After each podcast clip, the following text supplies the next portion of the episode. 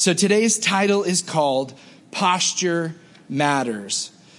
I want to talk to you about postures of worship, which I really believe is a physical expression of an inner reality. I want you to hear me this morning. The worship that we just did and the worship that we will do in a few minutes together is a physical expression of what's happening on the inside of us.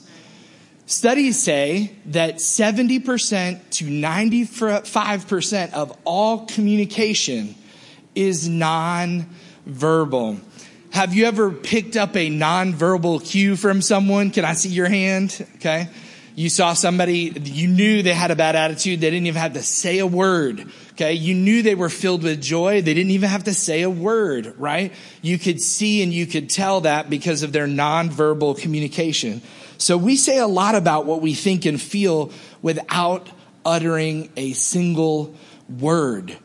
So I want to talk to you about the connection that the body, the physical body that we have, has in worship because I really do believe God thinks that posture matters. In fact, your posture in life matters and so does your posture in worship. I'll admit I do not have the best physical posture, okay? I, I was told from a young age, stand up straight, shoulders back. I feel like that's odd and weird. I was a husky teenager and I thought I could hide some of my mass by being like this. And I stayed like this. I still have that mass and I still have this posture problem. Okay. How many of you have known somebody with a posture problem, an issue, right? Slumping over and things like that. So I, I want to talk to you though about what that looks like in worship. But think about it in life. When a young man meets a young woman that he wants to impress, what does he do? Stands up straight, smiles. He brushed his teeth that day. Things are going good, like eye contact, all of those things. When he wants to propose, what does he do? He gets down on one knee. I mean, it's in the movies, but you younger people, this is how it's supposed to happen, right? Okay. So this is how I did it, right? In New York City, I proposed to my wife. I handed my tiny little digital camera to a horse and buggy driver. We just got off the buggy and I said to him, I didn't realize he did not speak English. So I said to him in broken Spanish, can you please take some pictures? I'm about to ask her to marry me. So I got down on one knee. And you know what she said? She didn't say yes. Everybody say, "Aw, feel bad for me." Okay. Uh, it took some convincing. No, I'm kidding. She didn't say no either. She said, "Are you kidding me?" And I was like, "Wait, is that good or bad? like, what do you mean?" Uh, but I got down on one knee. Some of you might have had that same experience. If someone points a gun at you, I hope you've never had that experience, but your immediate posture is surrender. Or if you're a well armed citizen, it's to draw your own weapon, okay? Um, but we're not talking about that. Um, here's what I want to tell you though. If your children want some love or attention, notice I didn't say need some attention because they get a lot. But if they want some attention, what do they do as little kids? They raise their arms to mommy or daddy. At sporting events, how many of you are excited like me that football is back? All right. Um, literally for the fall, you can wear your team jersey any Sunday. Okay. I'll be happy to see it because I'm so tired of all the other stuff on TV. Um, so I'm excited that football's back. But at sporting events, when your team scores, what happens? You shout, you hoop, you holler, you jump, you high five somebody. Anybody ever been to a live game of some sort? Okay. Did you see some crazy people doing some crazy stuff? I'm looking at some moms here rooting on their boys. And here's the deal. You shout as loudly as you can. If you watch a football game with my mother, who is a bigger football fan than my father, uh, it's a loud, raucous time. I mean, she is shouting at the TV. She is, you know, that's how we respond because there's an inward reality that we're responding to. Same thing with the sporting events. If a ref makes a bad call, and it seems like they all do, okay? You throw your hands up and, oh my goodness, are you kidding me? and you shout and you, you know, you have these physical demonstrations because your heart is caught up in the experience of the moment and your body responds outwardly. Somehow, there are many of us that don't make this connection when it comes to worship with the people of God. But here's the reality the reality is, God created each one of us as holistic beings, fully whole, with intellects, with emotions, and with bodies that all should be working in concert with one another to express ourselves. Your posture in worship is an outward expression of an inward reality. So our body naturally acts the way our heart feels. Your posture in worship, for some of us, needs improvement. See, your posture is shaped by your heart, and your posture can be changed by your will. You can change your attitude. Well, I can't help that I feel this way. Yes, you can. God wants all of you, heart, soul, and might. Look at what Deuteronomy chapter 6, verse 5 says. It says, You shall love the Lord your God with all your heart, with all your soul, and with all your might. Today is a physical message without elbowing the person next to you. Can you flex your arm? Go ahead, everybody. Can you just lift your arm and flex it? Okay. Don't elbow them in the head. Okay. Love the Lord your God with all your heart, with all your soul, and with all of your, another version says strength, with all of your might. I want to show you these postures that are recorded in worship, in scripture about worship, so that you understand in a little bit of a deeper way why po- posture matters. The first is this worship involves singing. Let me say this it doesn't matter what you sound like. You may think it matters what you sound like, but good Christian people who are here to worship the Lord don't care what you sound like. They may move their seat next week, but we shouldn't care what others sound like because I'm not here for you. When it comes to worshiping God, I'm here for the Lord. Uh, there have been services that I have been in that I had wished I had picked a different seat because of the person behind me. Not here in this church. I'm just saying other places. But here's the deal. It involves singing and it doesn't matter how good you are or how bad you are. In fact, the Bible also says it involves shouting. Look at Psalm 96 verse 1 and 2. Oh, sing to the Lord a new song Anybody that says, bring back that old song. Okay. Oh, sing to the Lord a new song. Sing to the Lord all the earth. Look at verse 2. Sing to the Lord and bless his name. Tell of his salvation from day to day.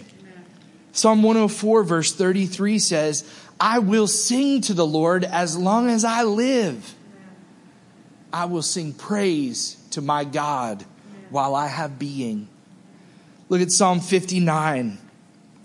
It says this I will sing of your strength. Notice there, the posture of worship is admiring God and his strength towards his people.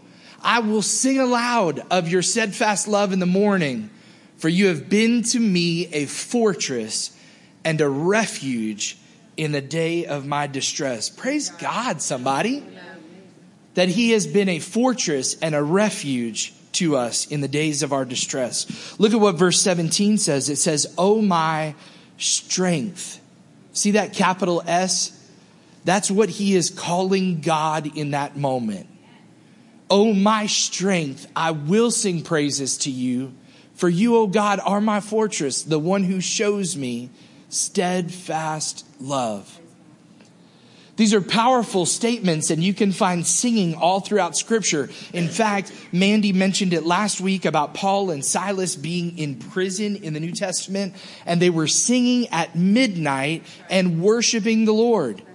So there's no time barrier. You can be on a mountaintop, you can be in a valley, you can be in a boat, you can be sunk, okay? You can be anywhere on this planet, and we can sing As long as we have breath in our lungs, we can sing.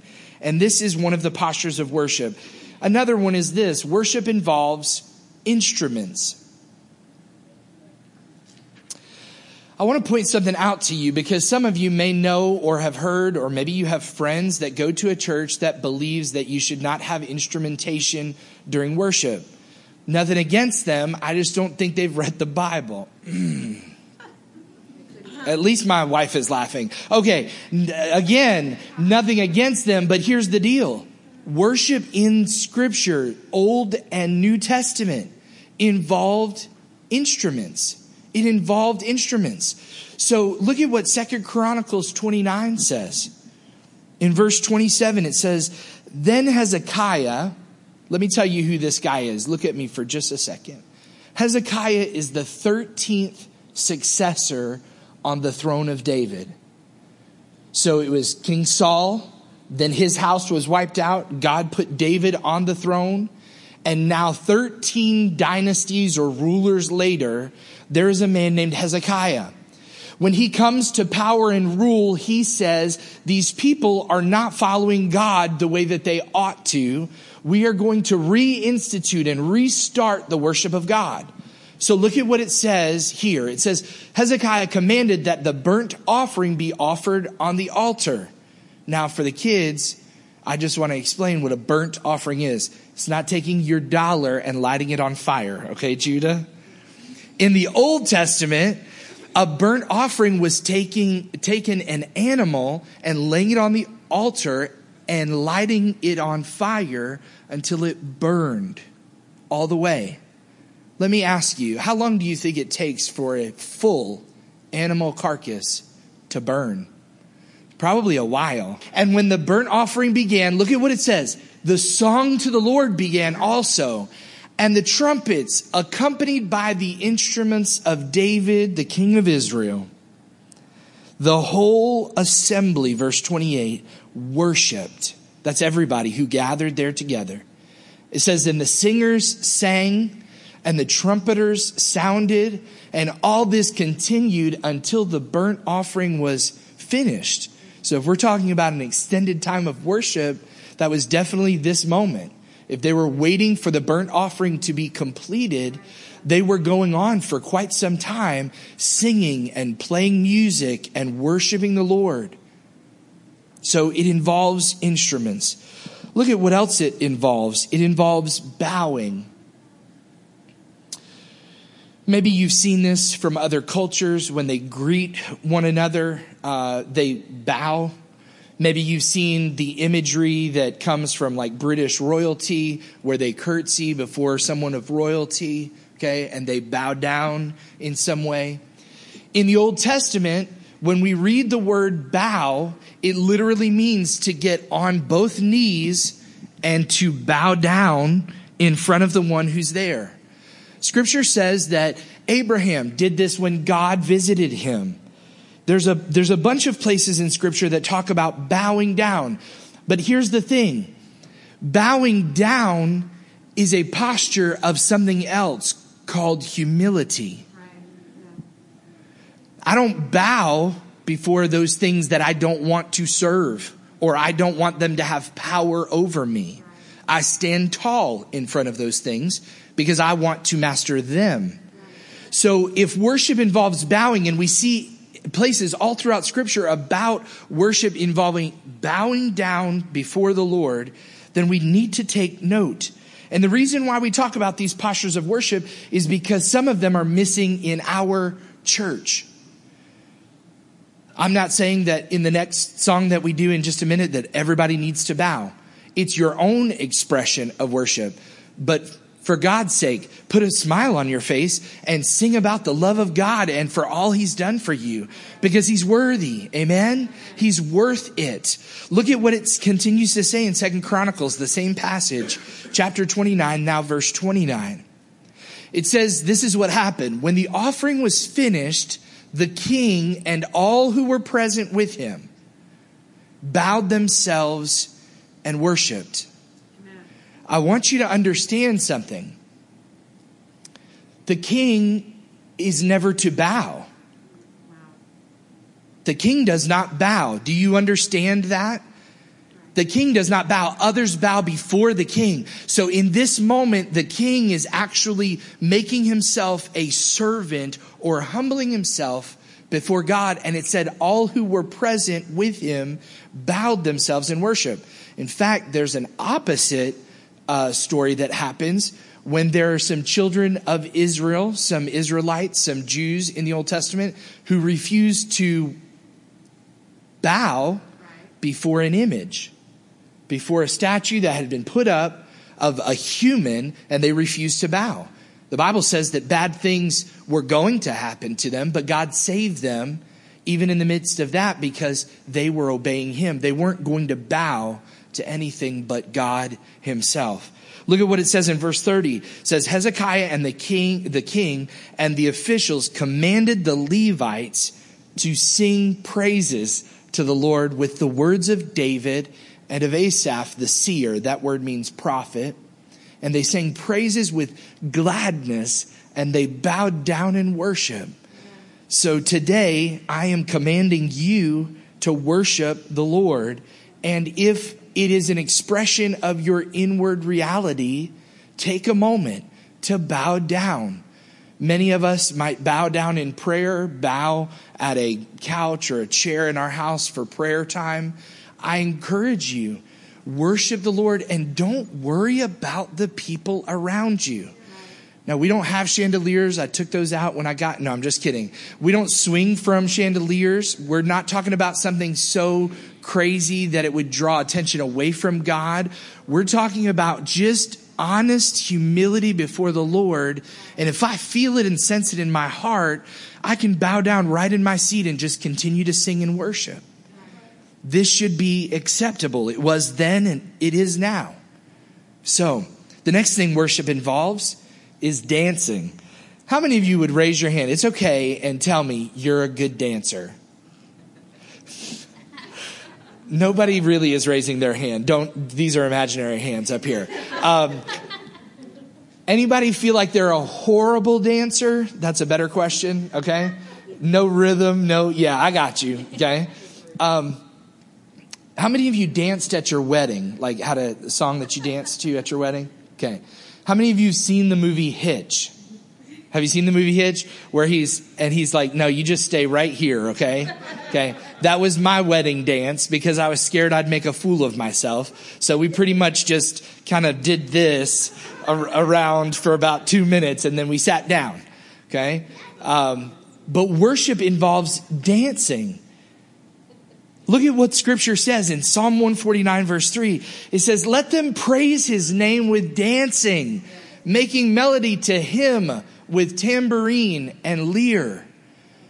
Scripture is including those things. Let them praise his name with dancing. That means us dancing around, making melody, which would be singing, and doing so with instruments all at the same time. Kind of makes me feel like we should try to practice head, shoulders, knees, and toes. Okay, never mind. But Exodus 15 tells us this that Miriam, Moses' sister, danced before the Lord, and she took a tambourine, and a ton of women followed her as they celebrated the victory that God had just given them. Right. In fact, the Word of God clearly tells us in 2 Samuel 6 that David leaped and danced before the Lord. If you're above the age of 18, chances are it's been a long time since you leaped or hopped or skipped. But you can do that if you're worshiping the Lord with your whole heart, and it's an expression of the joy that you feel inside. I just ask you if you're going to hop and leap, do that against the back wall so you don't distract anybody. Okay. Psalm 30 verse 11 says this, which is a song of King David.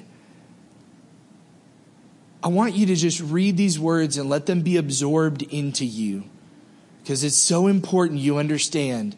We talk about the context of scripture all the time and understanding all the surrounding information helps me really get what's going on. He says, You've turned for me my mourning into dancing. You've loosed my sackcloth and clothed me with gladness.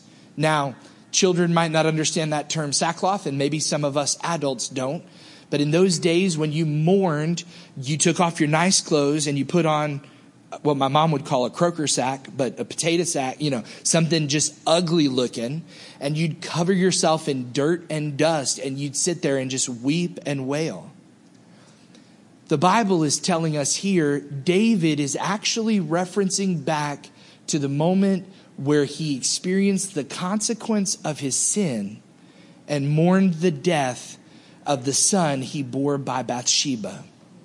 And he says, You, O God, have turned my mourning into dancing. You've given me joy in the midst of the trial that I faced, that I brought on myself, and you clothed me with gladness. It's powerful when you think about it.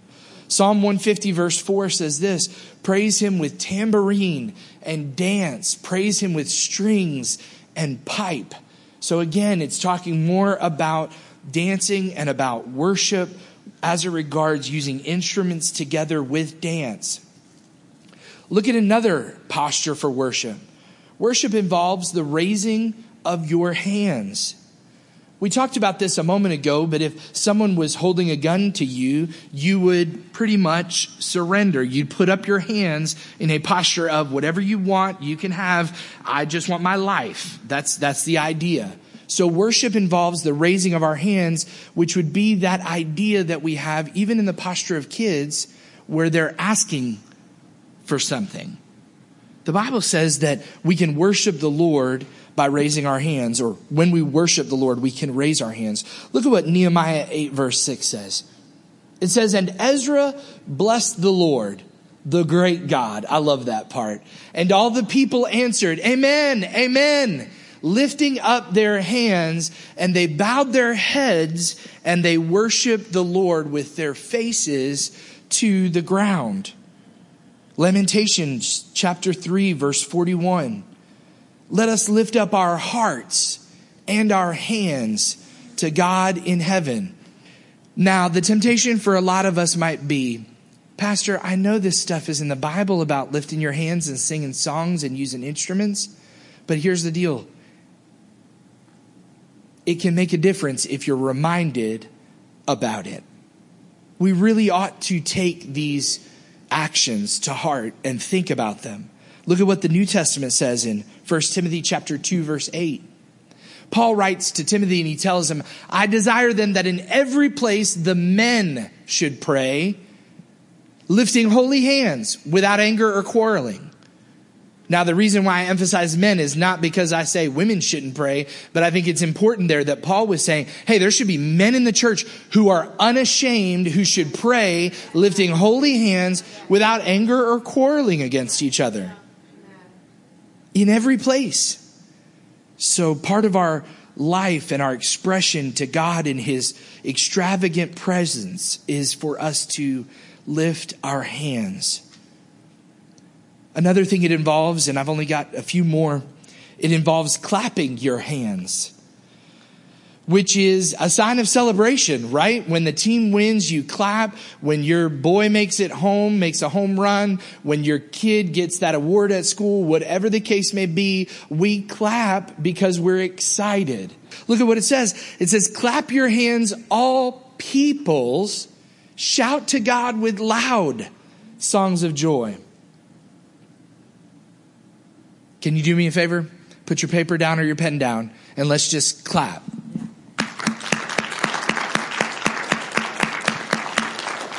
See? The blood the blood starts flowing into your hands and you're like why were why was I clapping? Just to practice, okay? Just cuz I wanted to know you could do it. Get ready. That's right. To clap your hands. It's a sign of celebration.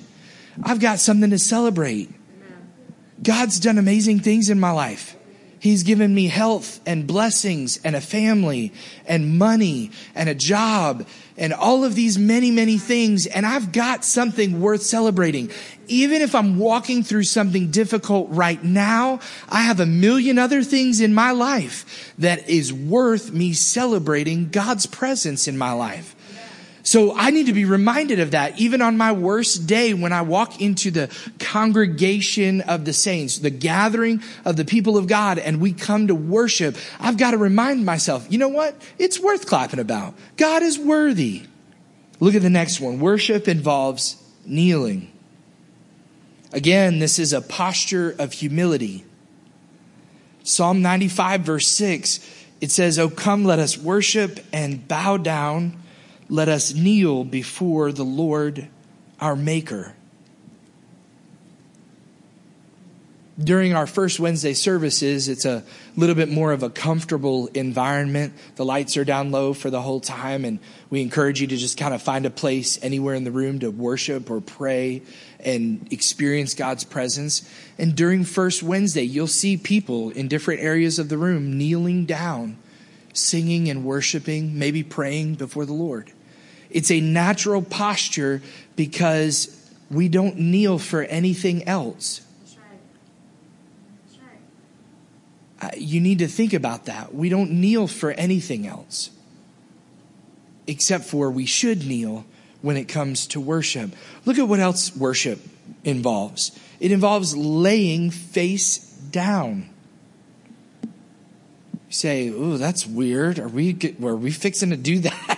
No. I'm not going to ask you to do that today, but I am going to tell you that it's a natural thing to do because here's the deal. I am still somewhat upright when I'm in a bowed position. If I'm laying down, my back is exposed. I'm literally at the lowest place that I can be. And I can say, God, I'm here before you. You're worthy. In fact, this happened all throughout Scripture. The Bible says that Moses laid down in front of the tent of meeting. The Bible says that when certain instances happened as God appearing to mankind throughout history, that they didn't just bow, but they prostrated and laid themselves down. Look at what it says in the New Testament about someone that was laying down before someone else. It says, Matthew chapter 2, verse 11. I know it's too early to talk about Christmas, in my opinion, not yours, but you know, Christmas as a season. But this is about the wise men. Listen to what it says. It says, and going into the house, they saw the child with Mary, his mother, and they fell down. That word there is actually laid down, face down, and they worshiped him. Then after they had done that, they, they opened their treasures and they offered him gifts because that was their posture. I've seen that happen in services before. I've seen that happen in our first Wednesday service too. I've laid before the Lord and prostrated myself in prayer before and in worship. Because guess what? I can't see you. I can't hear you. I'm not focused on anything but just God and me because everything else is gone.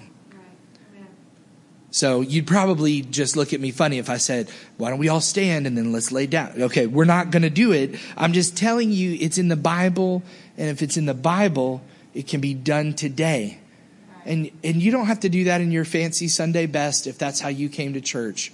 And I'm not saying that you've got to do this and say, okay, every Sunday for, or the first Sunday of every month, I'm going to lay down. The second Sunday of every month, I'm going to do that. No.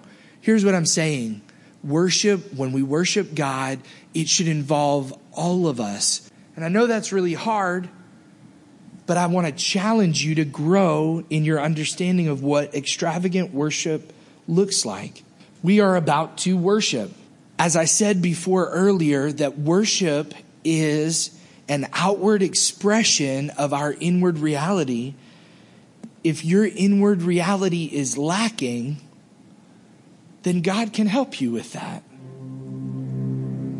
If you're struggling with something in your life and you can't seem to get free of it or get over it or get past it, if you've got some burden that's on you that's heavier than you could ever have imagined, and maybe you've even thought, God, why me? Why is this happening? God, I can't see clearly outside of this. And Lord, I'm having a really hard time. If that's you, then let it be expressed to the Lord. In fact, when I say sing, and we said that at the beginning of the message, you don't even have to sing the words that are on the screen. You can sing your own song to the Lord in your place of worship as they worship. And you'll notice if you ever stand next to me or if I'm ever behind you, which is rare, you'll hear I sing all the songs with them, but in different parts My heart just is filled with praise to the Lord, and I say stuff that's not on the screen because He's done stuff for me that's not on the screen. Does that make sense?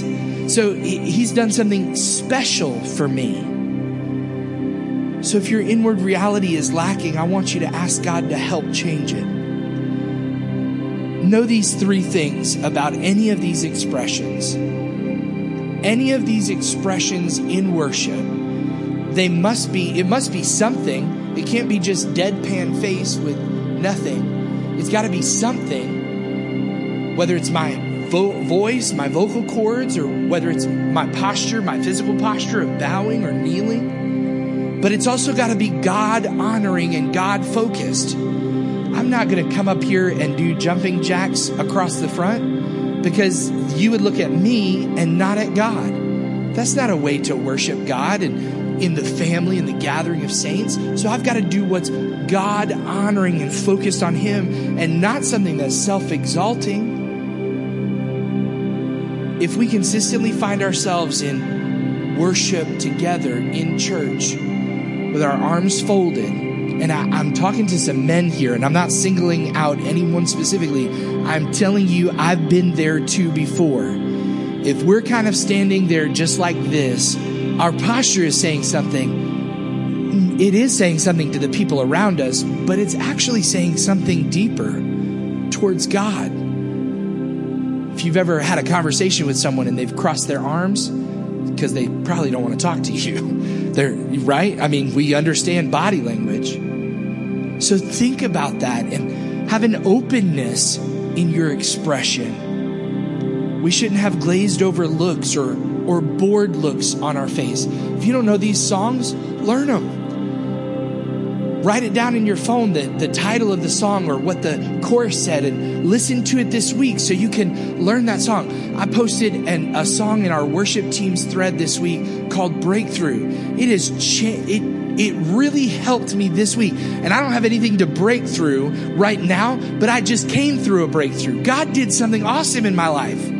And I just began to celebrate and worship Him. Our posture indicates if it's closed, that we may not be experiencing that inward heart of adoration and wonder and awe. But He's worthy. He's the creator of the heavens and the earth. He's the designer of you. And the Bible says He knows how much hair is on your head. He knows the days of your life before you live a single one. Our great God loves you and He's worthy of our worship. Would you stand with me today? maybe today it would just be a simple start in the right direction that says, God, I'm, I'm just opening my hands to, to receive from you. I'm not really comfortable. I haven't always gone to a hand raising church, and here I am, and the pastor's like, Oh, you need to do this. Maybe it's just a simple gesture towards God, not towards anybody around you, that just says, God, I'm open to you. Maybe express to Him a prayer that's in your heart about what you're going through and ask Him to help draw you nearer to Him because He truly does want all of us. He wants our heart, our soul, and our might. Close your eyes with me for just a moment. The worship team's going to lead us in a few songs and then we'll pray a dismissing prayer in just a minute. But I want to encourage you to focus on Him and no one else and nothing else. Father, maker of the heavens and the earth, we worship you. You're worthy of our praise today, O oh God. Just go ahead and open up your hands in that receiving posture today. If you don't have a physical handicap that stops you from doing that, just do that simple gesture today. Say, God, I need you I need you more, Lord. My desire today, Father, is that our church would be more expressive, not extreme, but extravagant in the expression of our worship towards you, because you truly are an extravagant God. I pray that in these next few moments, that hearts would be mended, that wisdom would be dispensed, that peace would be given. Lord, I pray that you would bring healing, physical, emotional. Lord, that you would remove stress and stressors. Lord, that we would lay down burdens before you today, even physically gesturing and saying, God, I'm laying this down at your feet. And Lord, help us to not pick those burdens up again. Help us today to worship you through singing and bowing and kneeling and lifting our eyes to the hills from where our help comes from because it comes only from you, Lord.